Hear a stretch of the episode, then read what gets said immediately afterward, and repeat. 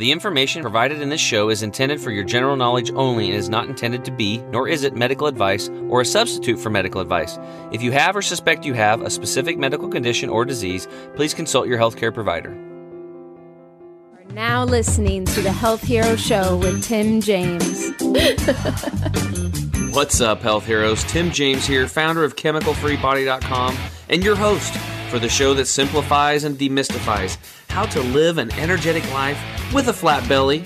So, if you're into a healthy gut and staying young, then this is the show for you. What's up, health heroes? Tim James here with another exciting episode of the Health Hero Show. Today in the house, I've got Dr. David Meyer.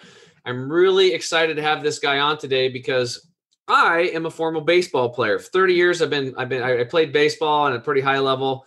And David, um, he also played baseball at a high level, and now he's man, he's got he's a former major league baseball rehab and medical coordinator.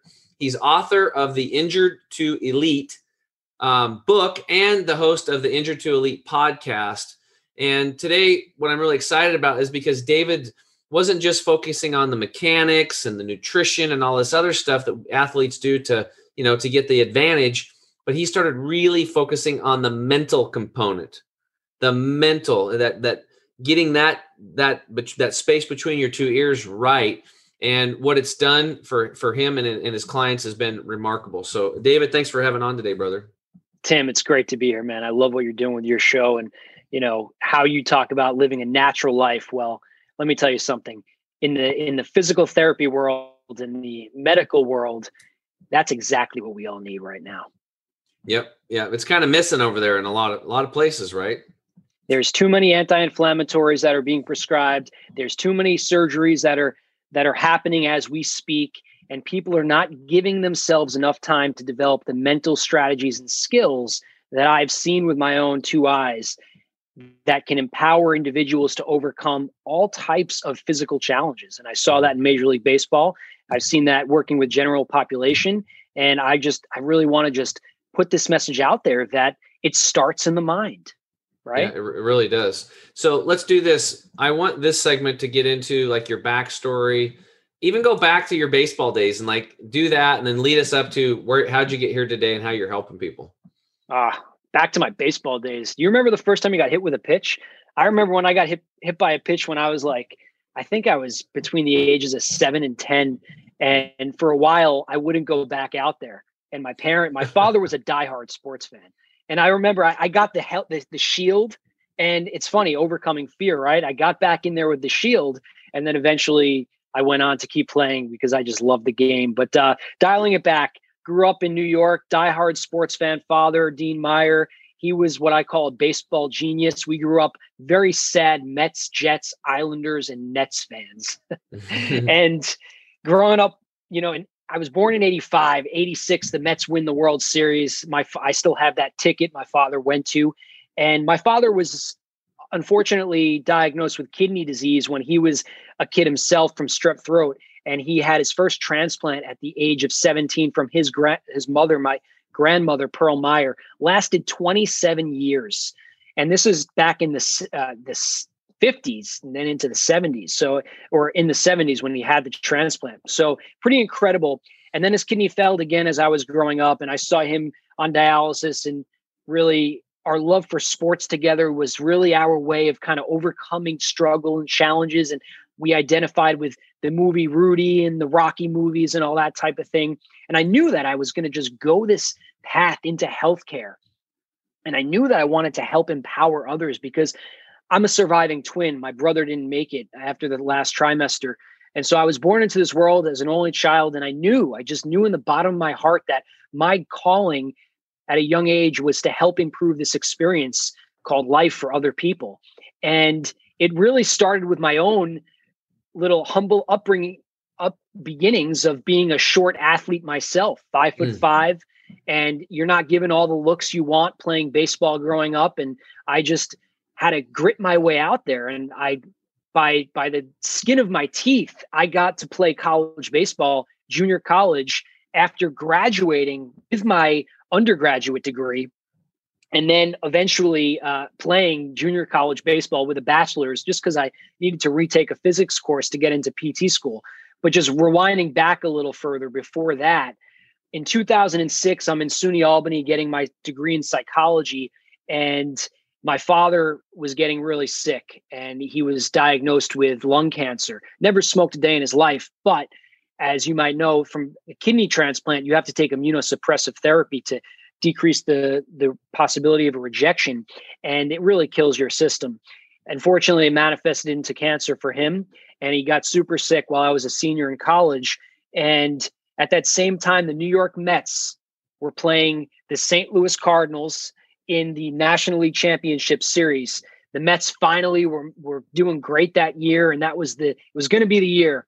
And so in that year in October, the Cardinals beat the Mets. And I'll never forget Adam Wainwright struck out Carlos Beltran with Yadier Molina. Was like a three pitch sequence, and he struck out on like a third strike uh, called looking. And I was so upset. I took my dorm room chair and I chucked it. It was my fi- it was finally my chance after they won in '86.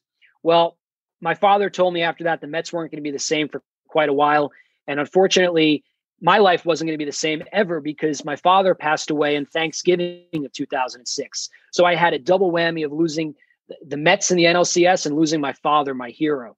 Mm-hmm. I vowed to my family that Thanksgiving in a huddle as an only child with my cousins and my, my aunts and my mother. I said, I'm going to do whatever I can to just take my career to where I've dreamt of it being. And I was learning disabled. I was given a, a speech impairment. Uh, I had an IEP, an individualized education program, because I sat on my desk in second grade because I was a daydreamer. Can you explain that to people what IEP means? for the person? Sure. Yeah, so back in the day in the 80s and the 90s, they they started doing a lot of testing on the youngins and I was one of those kids because I was a non-traditional learner. So an individualized education program is essentially not necessarily full out special ed, but it is some form of a specialized education program for that student where they might have additional resources like what we call in the east coast back then resource room where i was in speech and resource room and some some testing accommodations and things of that nature. And funny enough in high school i told them get rid of this. I don't want the help. And that was always my rudy mentality of i wanted to kind of feel the i wanted to feel the the hurt uh, and and i didn't want to feel like i was given any kind of special treatment and so while I was going through this thing with losing my father, I, I knew that I wanted to either become a physician or work in, in a professional sport. And so I vowed to everybody I was going to do that. And that was in 2006. So finally, I get into NYU's Doctor of Physical Therapy program. And I go on this journey of seeking out mentors and asking them, hey, how do I work in sports? And they're all like, uh, yeah, maybe you talk to the agents. Like nobody knew back in 20 2009 2010 like pts weren't even really working in in in sports that often it was like really rare and a lot's changed as we all know in the last decade or two and so nine years after i lost my father the st louis cardinals out of all teams call me up interview me and hire me that same team that beat the mets so it's quite incredible Eh, you know, I do believe in some some things outside of of Western science. I, I do have a, a, very heavy spiritual emphasis in my life, um, not necessarily organized religion. So it's it's a cathartic experience I went through getting hired by this team, the the Yankees of the National League, and a team I didn't really care much for, to be quite honest with you, before I, w- I was hired by them. Um, and so, yeah, that's that's really. Uh, the, the the the humble beginnings dream story, getting to work there, and then hired by Gary LaRocque, the farm director of the Cardinals. And the first, you know, the first day he tells me, Dave, we're going to expand your job duties, and I'm like, what does that mean? Well, it, it, essentially, what it meant was I was going to become the bus driver, the lunch attendant, the school nurse, the school gym teacher, and, and this and all the above. And I was shell shocked. I had no idea what I was in for because really professional sports is dominated by athletic trainers and, and and strength coaches and coaches. And i was this medical guy there and i was just trying to find my way. So it was uh it was a humbling experience but i i found my footing and i was out there throwing with the ball players every day which was literally a dream come true.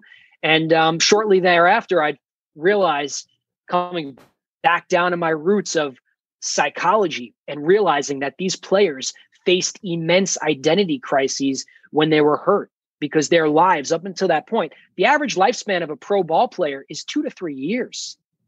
Most people think that it's some amazing experience. A minor league ball player is making probably 15 grand, and their chances of making it to the big leagues are, are minuscule. And after that, unlike us, that luckily didn't make it to the minor leagues, we have some type of plan set in place of of of a profession. They don't. Oftentimes it's either become a coach or well, figure it out. And that figuring it out process while they're in limbo and hurt, they ended up in the training room with me. And that's when I realized it wasn't the Tommy John surgery or the the, the cortisone injections or the anti-inflammatory or the the the, the Bengay rubs or the heat packs, the ice packs. It wasn't any of that. It was simply having a conversation with this young individual that is trying to find their way as a human being, let alone a baseball player. And so it was really interesting how here I am in my dream, myself kind of rediscovering my own identity, helping these individuals rediscover theirs and really start to depart from the traditional physical therapist I was taught to be and to become who now I've I, I set out to to to really become is this more of a coach, more of a guide. And so that's that's really uh, and that was in 2015, my first year with the Cards. Yeah, I I can totally relate to that because when people when you're playing baseball, like you're literally if you're into it, you're living it and you're breathing it. Like, you know, somebody who's really into baseball like like I was or like you were, practice was over and then when practice was over, you were probably in the weight room yourself training, right? Or everybody would leave and we would go down and play long toss to strengthen our arms on the football field. Or we would go to the cages and we would take more hacks. Or we would go, if it was raining or snowing, we'd be inside of the cages upstairs, hitting off a tee, throwing to each other. It was like always working, filming ourselves, looking at the mechanics. And then you then you'd go make a protein shake because you're trying to get bigger and stronger. And then and then you're you're playing uh, you know, a baseball computer game. You know, it's just like it's, it's life. RBI. I remember Nintendo. I'm a little bit newer, younger than you, but the old. I know, no. Mark McGwire, I, man, you put him on Nintendo, he knocks him out of the stadium. uh, you know, when I if I meditate on some different thoughts, sometimes I'll never forget when I was, you know, I was born in '85, and we had a Nintendo, and that RBI game. I hear that. Oh, what memories my father playing that before all the fancy stuff if I could play another baseball game again on a video game, I would choose that over the new stuff. I was amazing. Oh yeah, it was good. Like wasn't it? Was it McGwire that just it was him, and then um, Reggie Jackson also. Man, his bat just touched the touched the, It was gone. Wow. Yeah. Yeah. You know what I love about a, a quote that I heard? Uh, I think Denzel Washington with Reggie Jackson. Nobody talks about how many strikeouts he had. It's crazy. You think yeah. about it. He was a strikeout ball player, but you think about the power and I think that's that's so true with life. We think about, you know, nobody's talking about those strikeouts now, but during it, we think about every strikeout we have. well, yeah, that uh, yeah, I got off on a tangent, but that's my point. Like when you're living and breathing this, and all of a sudden you're in a slump, it's like your whole world is coming crashing in on you. It and really then is. then anxiety gets there, and then uh, that's what that's what throws people completely off their game. They need to be relaxed. They need to be confident because there's times like for me, I was always like in the beginning of the season, I'd, I'd start off slow, but by the end of the season, I'm freaking locked in. I was like, I couldn't wait to get up and hit. And I just knew that I was going to crush the ball, like complete confidence. And, and it's that mental state getting to that point, which it seems like that's what you observed watching all these young ball players through the minors and getting into the major leagues. Um, it was, it's the, the real battle is, is, is between the ears, right? In the mind. It absolutely is. And what I noticed after injury, where there were these two pathways, two trajectories, either the play now more often than not, the player's career was coming to an end after injury. That's mm-hmm. just the mm-hmm. truth. A minor league ball player that got hurt, I, it was almost a kiss of death. And they knew it. They came into that training room and they realized that the Grim Reaper, David Meyer, or my boss, was lurking around saying, eh, "How we doing? It's all right. Let's get him back, and then let's get him home." And I, I couldn't believe that was what my, my dream was to be the end of their career. My dream was to be the beginning of their career, to be the person that was going to help them get to that next level. And so I asked myself, all right, Dave, why are some of these players making it work? And some and most of these players are not. And sure, there's a lot of outside factors that influenced it, but I realized there was something different in these players that were going on. And it's a growth mindset. It's what Carol Dweck and Angela Duckworth and Marty Seligman with positive psychology. My my uh, colleague who actually was the, the pitching coach for the, the Mariners, Paul Davis, a few years ago. Now he's with the Braves. He was in the big leagues with the Mariners. Paul, when I would talk about this concept of PSYCAP, positive psychological capital. And there were certain players that came into that training room that came in with just a better ability to cope with adversity. And then there were most of the players that dipped. They would go home and they would drink. They would do all the, they would have these maladaptive behaviors. And to be honest, it's kind of cool to be like that in baseball. Go drive your truck home, you know, go back to the the hotel, go put a nice fat dip in, and you know, in a few hours, you're you maybe you know you hang out with your buddies and you get a drink and and just whatever. But the players that took the approach of, all right, I'm going to grow through this in all domains. I'm going to change my diet. I'm going to change my training habits. I'm going to look into, you know, the speakers out there of the world that are going to help motivate me. The ones that came into the training room and they took ownership were the ones that made it. And I always realized the big leaguers that like they went, they sailed through rehab, like the Kershaws, you know, people like that. When you think of them, well, I'm going to tell you right now, they would come into the training room. They're like, all right, Dave, I need you to help me with this one thing. Just help stretch this out a little bit. Then I think I'm good. They knew exactly how to frame it and take ownership of it. They were driving that car. It wasn't like they were taking the back seat. A lot of the players that would come in there and be like, Dr. Dave, fix me. I knew that was a problem. I also knew it was a problem when I was out there playing catch with them and I was hurting their hand and my hand wasn't feeling too painful because I was somebody out there. I loved playing catch with the players. And so building their confidence up, I couldn't believe it. I had this stud athlete, this athlete that might have even signed a, con- a, a bonus that was a lot of money. And nobody was talking about confidence. They were just talking about toughness. It's not about the David Goggins mentality when you're a professional athlete. All athletes are tough the athletes that are able to be in touch with their emotions, that's a difference maker. Being able to disclose your emotions, being able to journal your emotions, record voice notes, go on podcasts and share your story. That is what I think it takes to really grow through adversity. Being a man in, in baseball or being tough is not about living up to the stereotype that you, you have to just, you know, never feel anything.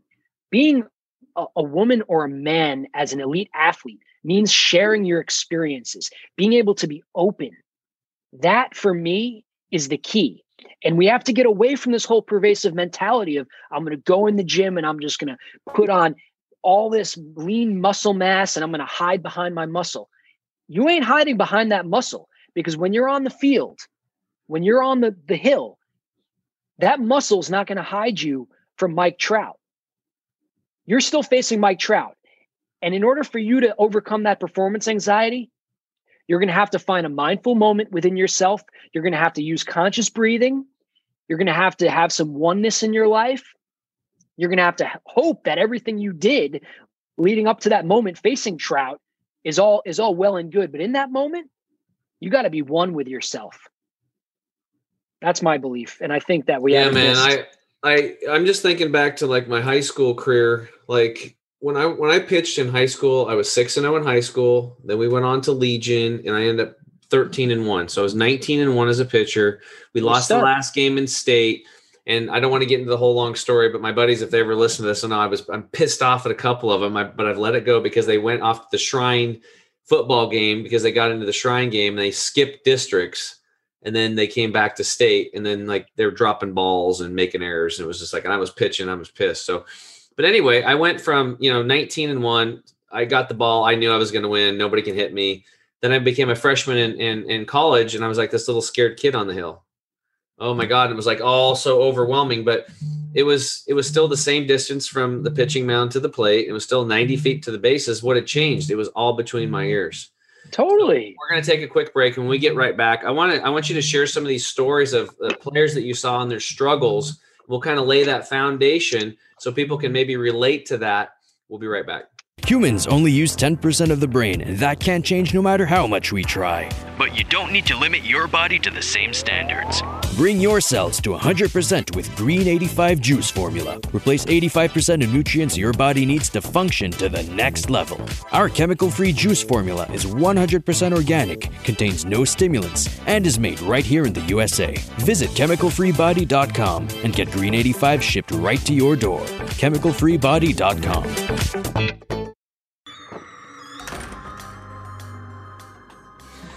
What's up, health heroes? Tim James here. I'm back with my new buddy, Dr. David Meyer.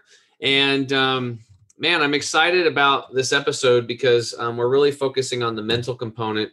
I'm totally relating. Like, I have all these stories in my mind, me personally, that I've experienced and watching other people succeed and other people fail in sports, especially in baseball, which I was around for a long time. So, Dave, let's get around. Let's start talking about like you're working with these professional athletes now, the Major League Baseball players. Give me some stories of some guys that you saw that they had all the talent, they had everything, but they fell apart and, you know, ended up getting the boot.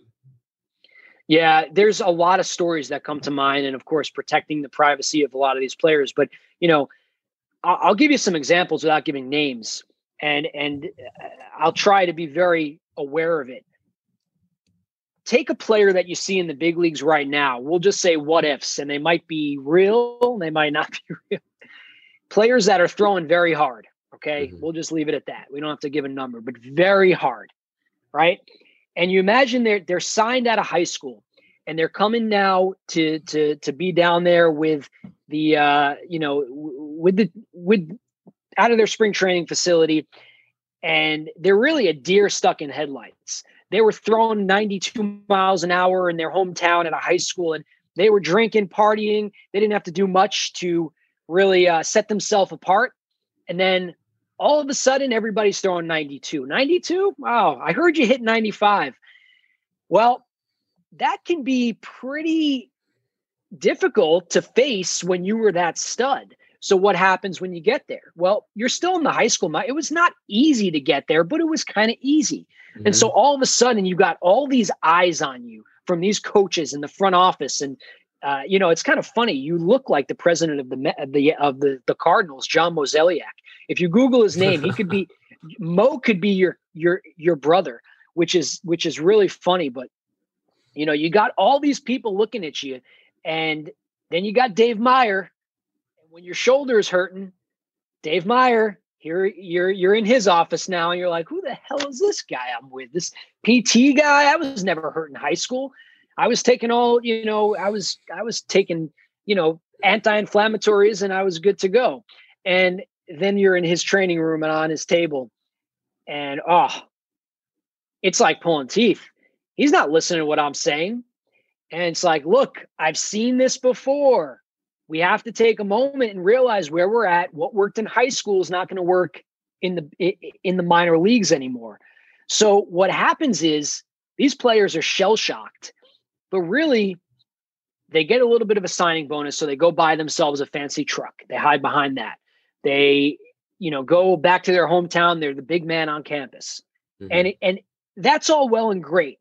But then you get to a point a year or two into it where the money wore off, the truck wore off, all the good stuff wore off. And everyone's like, so what level are you at? Well, I'm still in, I'm getting out of rookie ball. All right. Well, if it's two or three years and you're not at a rookie ball, then that's a serious problem, especially if, if you had a lot going for you. So at some point, they look for what they need to change. Some players turn to training training differently. Some players finally start learning about their body. Some players change their diet. Some players finally understand the element of, of the mental side. Now we have mental performance coaches in professional baseball. But a, a lot of the players don't feel like they have somebody that they can truly trust in the team setting. So I've seen a lot of things happen there. One of the most vivid stories I'll never forget is we had a player sitting on a training room table and his legs were crossed and he's sitting there and I consider myself an intuitive empath. And I'm feeling something's off for this young man. And instead of me saying, hey, let's go in the office and chat, I kind of just made a joke and made light of it. I had 15 other players all around the training room on TheraBand exercises in the gym, lifting weights on the field, throwing, and I was overwhelmed myself. And so instead of me just saying, "Hey, dude, let's go in the training room, let's chat, let's chat," I missed this opportunity. And then six months later, after this player transitioned out of of the rehab group, I found out one day when we came in that a player attempted suicide. Thank God, unsuccessfully. Mm. And I was really bummed out, Tim, because I consider myself somebody that can pick up on these things. And I almost, I really did, but I didn't act on it. And I talk a lot about asking. These players don't really necessarily feel like they're always able to speak freely about it's like in the military in, in a sports setting in academics corporate world we don't feel like we can just go to our boss and be like hey i'm really i'm depressed me and my wife aren't getting along too well or like you know you tell your buddy but like can you tell your superior that and a lot of times that's the person that needs to know because we need to help you through this process. And that's and when and they're embarrassed too. It's just like you said. It's like the military. They, they're embarrassed. Like I don't want to tell anybody. Uh, you know, I want to be tough. Yeah, it's like you know, what's this thing growing on me or something? You don't want to tell anybody. But you know, eventually it gets to the point where it gets into your psyche and it's it's going to affect your performance, and then you start seeing the dwindling. And a lot of times, I think we sat in the dugout, we sat in the training room, and we kind of judged. We were too judgy. You know, instead of judging them, why are they drinking so much? Why are they always dipping? Why are they doing this bad behavior, that bad behavior? Why are they so salty? We need to take it upon ourselves to have a nice conversation with that person pre COVID, put our hand on their shoulder and be like, listen, what's going on? How can I help you? Can you, why don't we chat? And if they say, listen, I, I don't want to talk to you about it, you got to respect, you got to give them space. Mm-hmm. You have to give them some comfortable space. But it's all of our responsibility, whether we're a personal trainer, a coach, a physical therapist, a nutritionist, whatever we are. A mom, physician, a dad, brother, a, a parent, sister, yeah, uncle, aunt, family member, grandma, a, a teammate, any of those things. We really should, first and foremost, our first line of treatment, ask how are you doing? That's it. If a physician is not asking you how, by the way, if you're going in to see your MDDO, uh, naturopath, whoever, I, I don't care if they're practicing Reiki or they're a surgeon. I really don't care. If they're not asking you, how are you doing? Then they just failed the injured to elite method, if you want to call it that. The first step of, of going from injured to elite, mentally, physically, spiritually, emotionally, is getting in touch within. And if you're that clinician or coach or family member or parent, you have to help that person go within. Don't be afraid. Go into the tension. If you learn from a psychologist, psychologists will tell you, don't don't go away from tension. Go into it with your client. Go into it with your friend. Ask them. Let that little heart rate thing where your heart starts to beat if I shouldn't ask this. No, no, no, you should. Mm-hmm. Do it mm-hmm. delicately, do it tactfully, do it do it uh, safely, but go there, have some chutzpah, and go into the areas that that you're probably a little bit of afraid to go to yourself. Ask yourself first. And I think if you had asked me what's the one problem in the world, I'm going to tell it to you right now. Our inner shadow. In our world that we live in, Carl Jung called it our inner self. The psychologist back in the late 1800s, this whole identity thing that we have, well, I think none of us can be great in healthcare or in teaching or in sports or any of that if we're not in touch with ourselves and our own identity. And we have such a, dilemma right now where we have all these broken people out. We're all broken people that are not first turning it inward, becoming whole before we can really, or at the same time, simultaneously helping others. So it's like there's these inner shadows that are all just jamming up together. But the first thing to doing that is go within yourself and then help somebody else do the same thing. Go in the discomfort.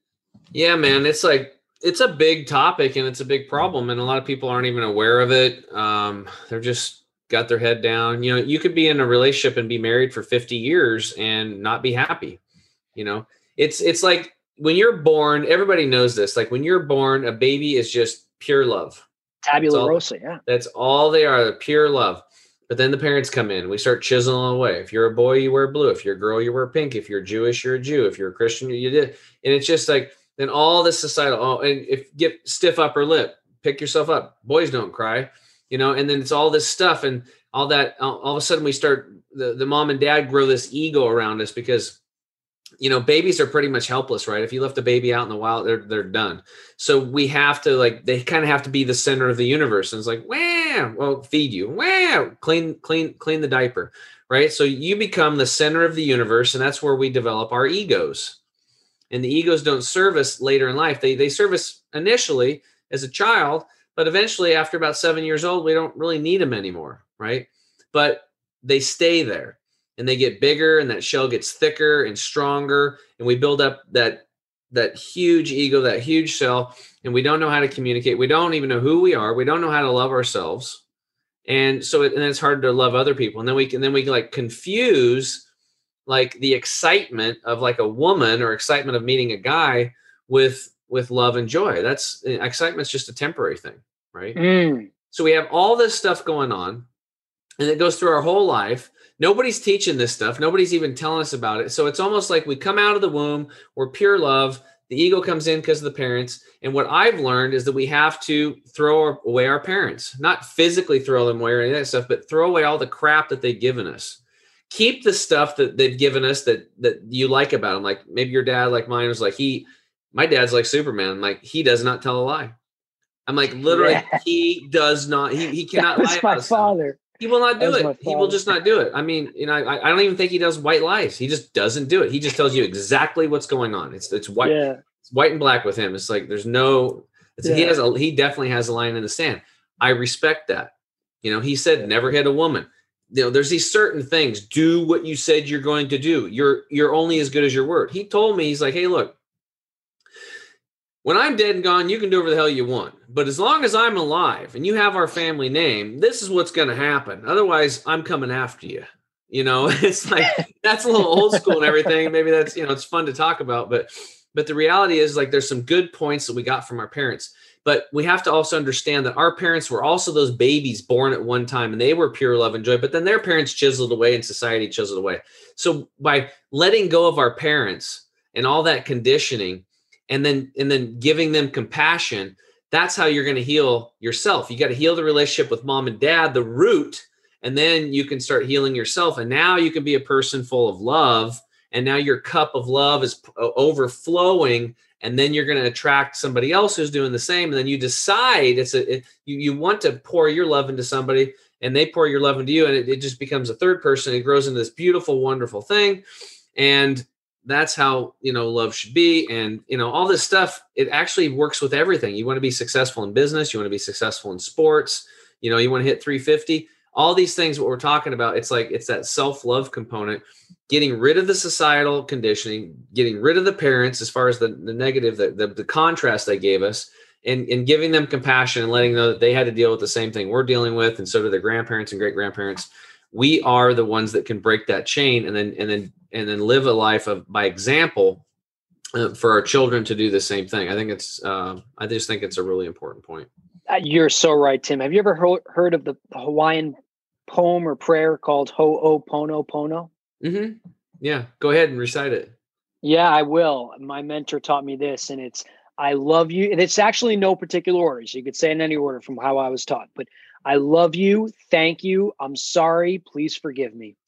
It's just those simple four things, and it could be of any order depending on how you need to use it. But and the reason why we're talking about we're talking about a mental approach to rehabilitation, but we're talking about the inner shadows that we're dealing with. And you know, the example you're talking about there, when I think about seeing the ball player on the TV and I, I see that guy and I'm like, oh yeah, he looks like a stud, right? He's out there, but I'm like, "Ah, I see his shadow because I, I work with them. So I see it. I know it.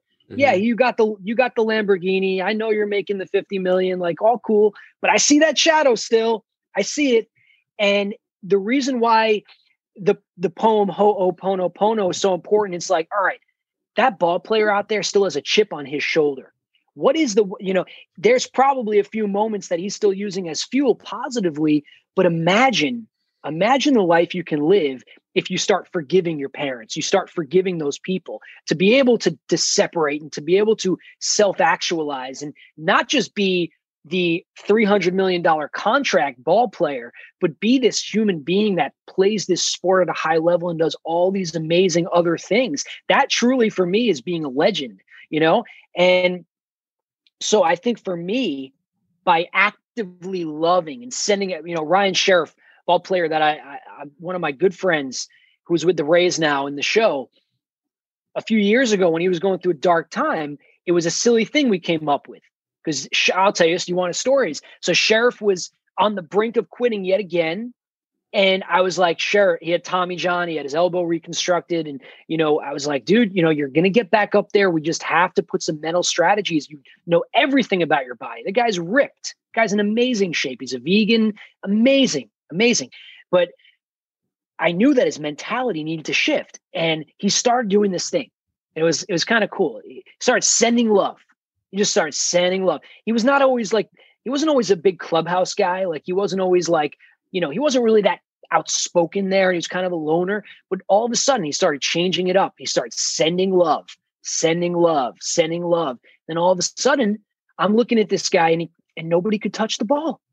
The sinker and his slider were literally separating the plate. Like the range across the plate was unbelievable. He was sending love. He was sending love to the hitter. He didn't even care. You know, he like he was competitive, but like he was just he was creating. You know, when we shift from a, a competitive landscape to a creative landscape, and we create that pitch and we create purpose, and we send love while we're doing that creating, and we tap into that co-creation. I'll get off my my soapbox there for a second. Oh, that's when the beauty happens. And I think so, that's the next level. So what you're saying here is that basically he was tapping into the higher frequency of love yeah. And by raising his vibrational frequency, he was raising the vibrational frequency in his cells, and he totally. literally performed at a higher level. And that's why his sinker and his curves and slider started breaking more because his body was vibrating. He was able to do more with his body. We're not doing it alone. We come from the universe. We come from something else. We're not doing this alone. If anybody, look, okay, the first thing after you're injured is realizing this you're not going through this process alone. There are so many other factors outside of you that have led you there. Just you want to call it science, you know, I, I believe in metaphysics, but you know, if you want to call it science, right? All of these laws of the universe are part of this process for you. And if you're going to deny energy outside of you, meaning what's energy outside of you? Communicating with another human being, the touch of it. Why does it feel good when somebody else touches you? Well, guess what? There's energy being exchanged. Maybe we don't understand it from a Western approach. Well, I can I can that- share something with you really quick. I saw something a long time ago. I went to a yoga studio, and the gal had us set stand in a circle. We all held hands, and she had this device that had like a metal lead on one side and a metal lead on the other side, and a little light bulb. And then when the when the we're all touching hands, and then as soon as the other person touched it, the light bulb lit up. Like it from the frequency of everybody. So we made that connection. We completed that circuit. So we are literally, people forget that we're literally light beings. And that that might sound woo, but light, energy, frequency. I mean, it boil it down to this. When you go to a heart doctor, they put you on an EKG. What is that? Beep. It's beep. It's measuring electrical frequency. It's we're, ener- we're energy. We produce heat. We're 98.6 degrees. What produces heat? A furnace. And so does your body. What does a furnace need? Energy. It comes from electricity, right? Where does your electricity come from? Yeah, you pointed to it. Your brain. Your brain's copper. You got the nervous system, electric flows. We're, we're mostly water, which is a major conductor. It's like we're electric factories. We're energy factories. Our cells, atoms, they spin. There's there's energy there and all of our cells have receptor sites that we that's where the communication comes from. It's like where does it all come from? It come we're like radios we're antennas right? I'm going to get tim what you're saying exactly you're pre- preaching to the choir here but i want to i want to share the two things two science marvels for everybody out there. Well let's to, do this. to, let's take a quick break. When we get back we'll get into these two science marvels. I can't wait. We'll be right back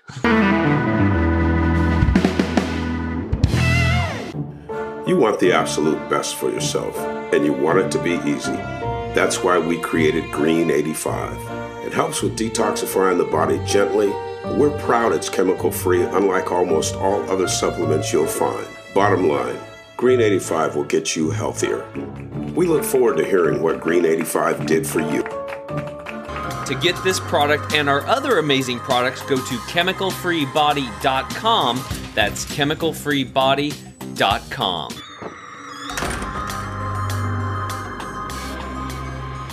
What's up, health heroes? Tim James here. I'm back with Dr. David Meyer. And now we're going to get into the two science marvels. Take it away, brother. All right. So I want to share these two things that I've recently learned about myself. Number one was last this week. Mm-hmm. I want to just, I, I want to, do you know what we call phenomena? A phenomenon is something that's unexplained by Western science. Okay. So in, in our world, we practice alternative methods we're very in tune with Eastern practices that have been around for ancient times, but not explained in a Western model mm-hmm. because Western science hasn't, or Western academia hasn't caught up to it. Here's something to think about. When you think that we have the world is flat figured out, which we know the world's not flat, we know modern science hasn't figured it out. Here's one thing to, to show you, it's dead in your tracks that your our system doesn't get it fully they're discovering new molecules as we speak. They're discovering new forms of matter. This week, if you look in some of the journals and the physics and the physicists are finally uncovering new discoveries in physics that are going to explain black matter and, and, and all those crazy things, right? So this is like the biggest, I think, discovery in physics over the last several decades. Okay. And it's been stale. So yes, we're still young in medicine. 150 years. Come on our anti-inflammatory pills are what we're going to be taking in 300 years no i'm convinced we're going to be doing a lot more things on the mental side in, in a more structured approach. Mm-hmm. that's number one.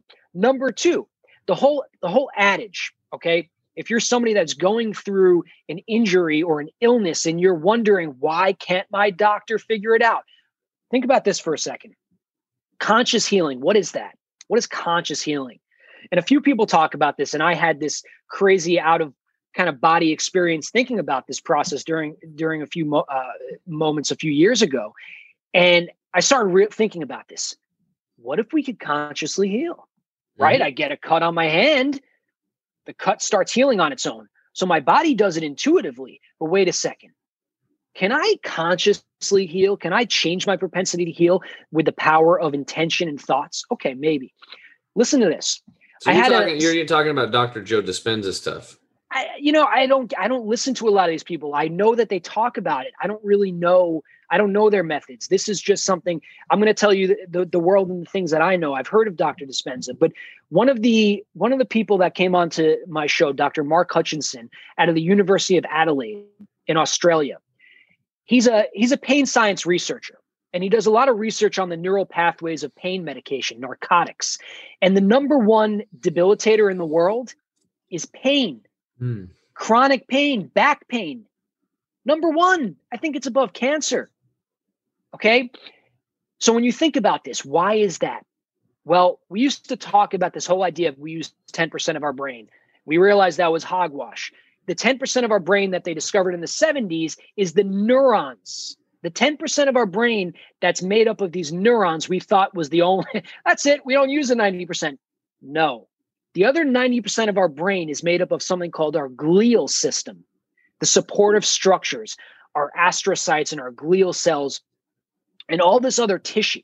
And we used to not really understand the interplay between that and pain and and and and and, and the inner the, the conduit and so, what he found, Dr. Mark Hutchinson, based off of the work of some really amazing authors that my book is also inspired by, David Butler and Lorimer Moseley wrote a book titled Explain Pain.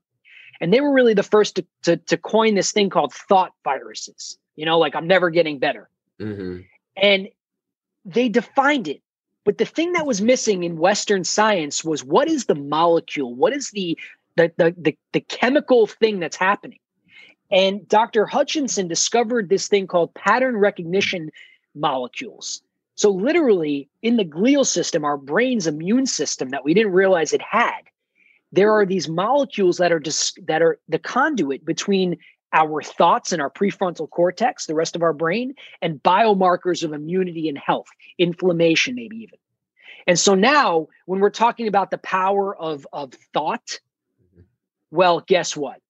There's now science emerging that is proving that there is a difference in your, your propensity to get sick based on your thoughts. So now it's not anymore just Eastern Eastern, you know, philosophy. This is being put into Western science, p- empirical data.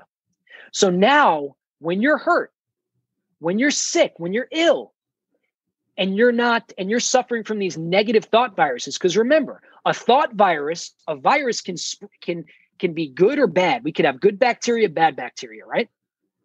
Well, I call them a negative thought virus. Like I'm never going to get better from this injury, this illness. Okay, well, guess what? That's having an effect on your propensity to do so. Mm-hmm. You're only as healed as you believe you are because we don't get what we want, we get what we believe. But now, think about this for a second. If you start utilizing what I call thought vaccines or positive affirmations, my ACL is strong. I am getting stronger each day. I am healing. My inflammation is decreasing. By reprogramming these thoughts, become habitual into your day, that is now being proven in Western science that this is a way to rehabilitate yourself. Instead of seeing 10 doctors to fix your problem, is that truly alternative health or is that just looking for different answers? What we're talking about today is the power of your thoughts and how that is the first step towards your own healing. Yeah, it's a really powerful concept. I have so many things in my head I want to talk about right now. But um, you're right. It all begins in the head. And you said earlier um, something that was really important. People have to take ownership of their health, the ownership to heal. The, these baseball players need to take ownership of where they're at, ownership of their body, ownership of their food, the inputs, ownership of drinking or not drinking, getting to bed on time or not getting to bed on time. And all these are basic principles that apply to the average, you know, the average guy or gal, right? We have to take ownership for this and not like displace it over to somebody else just because they got an alphabet soup behind their name and they wear a white coat right? And it's like they're going to save you. They're going to protect you. Have you done any research on doctors? How come doctors have higher suicide rates than the rest of the population? Are you sure you want to take advice from them right? You know there's nothing wrong with them. And i, I always I, I never want to bash doctors but the reality is is most of them went to school to help people and they really wanted to but it's the system that's screwed up the system is is it, has to, up. it has to change it's so, and it starts with us. It's so clear. I mean, look around 3.3 trillion spent on healthcare in the United States. We're ranked 38 to 42nd. Why we, we spend more on healthcare than anybody else, yet we're the sickest human beings have ever been on the face of the earth. Why would you want to go into that method or that that that whole process? It, it's broken. The, the, and the reason it's broken, Tim, is because we've created this pervasive ideology that because in America we have such, we have a high standard of health, by the way we don't have the best P- clinicians in the world. Like there's some really good ones outside this country, by the way, but we have a high standard. You go into a hospital in Podunk Town in Wisconsin, whatever, you're going to get some good health care compared to the world. Mm-hmm. However, it's broken. And I'm going to tell you why. It's the ideology. And our ideology is this the magic red button. I'm going to get the red pill. I'm going to take said red pill, and red pill is going to heal me and you remove all ownership. And what you said earlier about parents, it starts with that. At some point, we have to take responsibility for ourselves. But you know, the real important question, not just socially and culturally, because we can't afford to wait for us to learn how to do it. How do we get into the driver's seat? How do we take ownership? The first step to taking ownership is acceptance. The first step, and you look at the 12 step program, if you look at anything, there's a lot of pearls in those things because it starts out by turning inward. Mm-hmm. You know, they call it like, uh, and I've never gone through it, but I've had a lot of close people in my life that have gone through it. There's this element to it where you just, you know, you you surrender, right? Well, I talk about it as acceptance. And there's actually a psychological modality called acceptance commitment therapy uh, by developed by Dr. Hayes. And it and really acceptance commitment therapy can be used for poor habits, behaviors, or for rehabilitation, which is something that I I'm going to be going on a, a pretty big podcast pretty soon talking about ACT. But you have to find a way to accept yourself. But you're not going to ever be able to accept yourself if you don't give a moment to acknowledge yourself, how do you acknowledge yourself? Well, here's where we go right into mindfulness. Jon Kabat Zinn. I, I joke around. My mother was his first patient. You know, like the father of mindfulness. My mom was always like, I had his CDs back back in the day, and you know, so you have to find that inner calm to carry on, right? You have to find that calm. So the only way we're going to do that is take a moment, as Andy Puddicombe with Headspace talks about, or whoever. My mentor John Denny has an amazing guided meditation, the Harmony exercise. You have to find a moment to find that inner calm for a second. You have to let yourself be. Letting yourself be is not enabling behaviors. And I think sometimes when I talk about this power of the word let, people take it the wrong way. It's not letting yourself be addicted to drugs or, or, or letting yourself keep drinking. No, it's letting yourself feel the anxiety that's leading to the drinking, letting yourself be there for a second. But then after we acknowledge the state we're in, we we take kind of um, we audit ourselves. We then have to reprogram our thoughts. We have to reprogram these negative thoughts with good ones because if you just remove bad thoughts, idle time is time for the devil. So yeah. when you're in rehab and you're in the training room table and you're like, all right, I'm not going to be hurt anymore. Well, then you ask yourself, what do you want in life? Not just as an athlete, what do you want?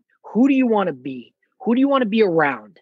An injury, I call it time zero, affords you this amazing opportunity of redeveloping your life, reprogramming your thoughts, developing new habits, changing the whole experience. And it, it it's it's not an easy time. And look, injuries suck. Or do they? Or do they? Like you said, it's a it's a it's a, it's an opportunity. Everything I learned this a long time ago. Everything in life is meaningless. It's only the meaning that you give it. Absolutely. And I got this new workout thing. I was using it. I put on 11 pounds of muscle in four months. I wasn't even doing it right. It's these band workouts. This, um, I've seen the X3 bar. Nice. No injuries, like hardly any soreness at all. One set, I could do a workout in eight to 10 minutes and get triple the muscle growth. I added that into my program. Lots of guys were using it, all this stuff. I got a shoulder injury. I got two of them, but my left one was really bad. And I was pissed. Like I couldn't go to yoga because of COVID. And I was mad about that and this and that. And then so I'm like, okay, well, wait a minute. It's meaningless. This is an opportunity for me to do what? Something else. Maybe define it. The universe is t- telling me to slow down, stop, look around. And so what? There's there's gold there if you look. Always if you look at something so quote negative, I look at it as contrast now and say, where's the benefit? Because there's always something mm. of equal value around. If you have something quote unquote negative, there's something of equal value for you and for your life. If you just open your eyes and look around and, and be have some awareness around it, it's always there. It's always there. We call that psychological flexibility. And that that's that is the term, that is the phrase. What you just demonstrated is you are a psychologically flexible human being. And that is the difference maker between the athlete that had the psychological flexibility that overcame the injury and the one that didn't. Having that ability to be flexible in your thoughts of maybe there's a benefit here and maybe I can grow through this, that's the gold and that's the how. And if you can, if other people can adapt that, this can be the episode. This can be the conversation that you just needed to hear to change your rotator cuff injury that you've had for 10 years. And you've seen every MD, you've seen every orthopedist, you've done PT. PT doesn't work. I know it doesn't. I'm a physical therapist saying that. What works is changing your perspective, just like you've done yourself, Tim. You know, you're a living example of that by the by that story. Other people can do it. I've seen it happen many times. Let's start by shifting our perspective and then and, and and really let's shift our perspective on the world. I think we're about to go through the greatest renaissance ever. Mm-hmm. I think we're on the brink of I I think we're on a, the brink of the a spiritual awakening like we've never seen before. I truly believe that. Yeah, it's happening. It. It's it's happening right now. And the people I'm talking to a lot of people all week, every week, been doing it for years, and it's like it's happening. Almost everybody I'm talking to now is talking about meditation. Ten years Finally, ago, ten years ago, I never even nobody I talked nobody I talked to even talked about. Oh, yeah, that's woo woo BS, right? Well, dude, hey man, it was awesome having you on the show today. Um, um, probably have to have you back on to go deeper on some other stuff. So, where's the best place for people to find you? All right, it was awesome coming on. You can get my audiobook on injuredtoelite.com forward slash listen and follow me on Instagram, Dave M. Meyer, D A V E M M E Y E R. Just in time, my, my AirPods are about to go out on me. All right, cool. So, guys, um, Dr. David's got a book, Injured to Elite. And if you go to injuredtoelite.com forward slash listen, you can get a free excerpt of the beginning of that book to get a taste of it. Hopefully you'll like it. It'll work. And and that book's for people that want to boost their athletic performance. You you get injured. Maybe you're just a, you know, maybe you're just a Joe the garbage truck driver and your your your shoulder hurts like mine. And it's bummed out because you can't go to the gym as much. But guess what? There's something else in that gym you could be doing, or maybe something else at home. Maybe there's a yoga uh, that you could get into to heal yourself, and you can heal yourself with thought. Get into meditation, and you can also reach him at um, at Dave D A V E M Meyer M E Y E R. There's two M's there on Instagram, and he's also the um, host of the Injured to Elite podcast, the Injured to Elite podcast. So you guys can subscribe to that podcast.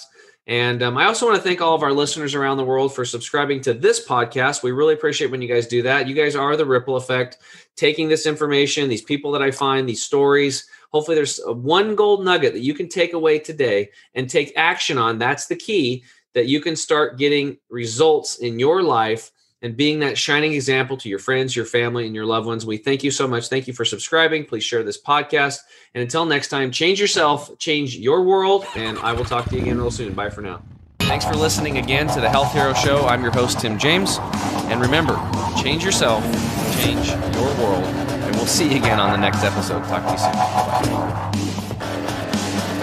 soon.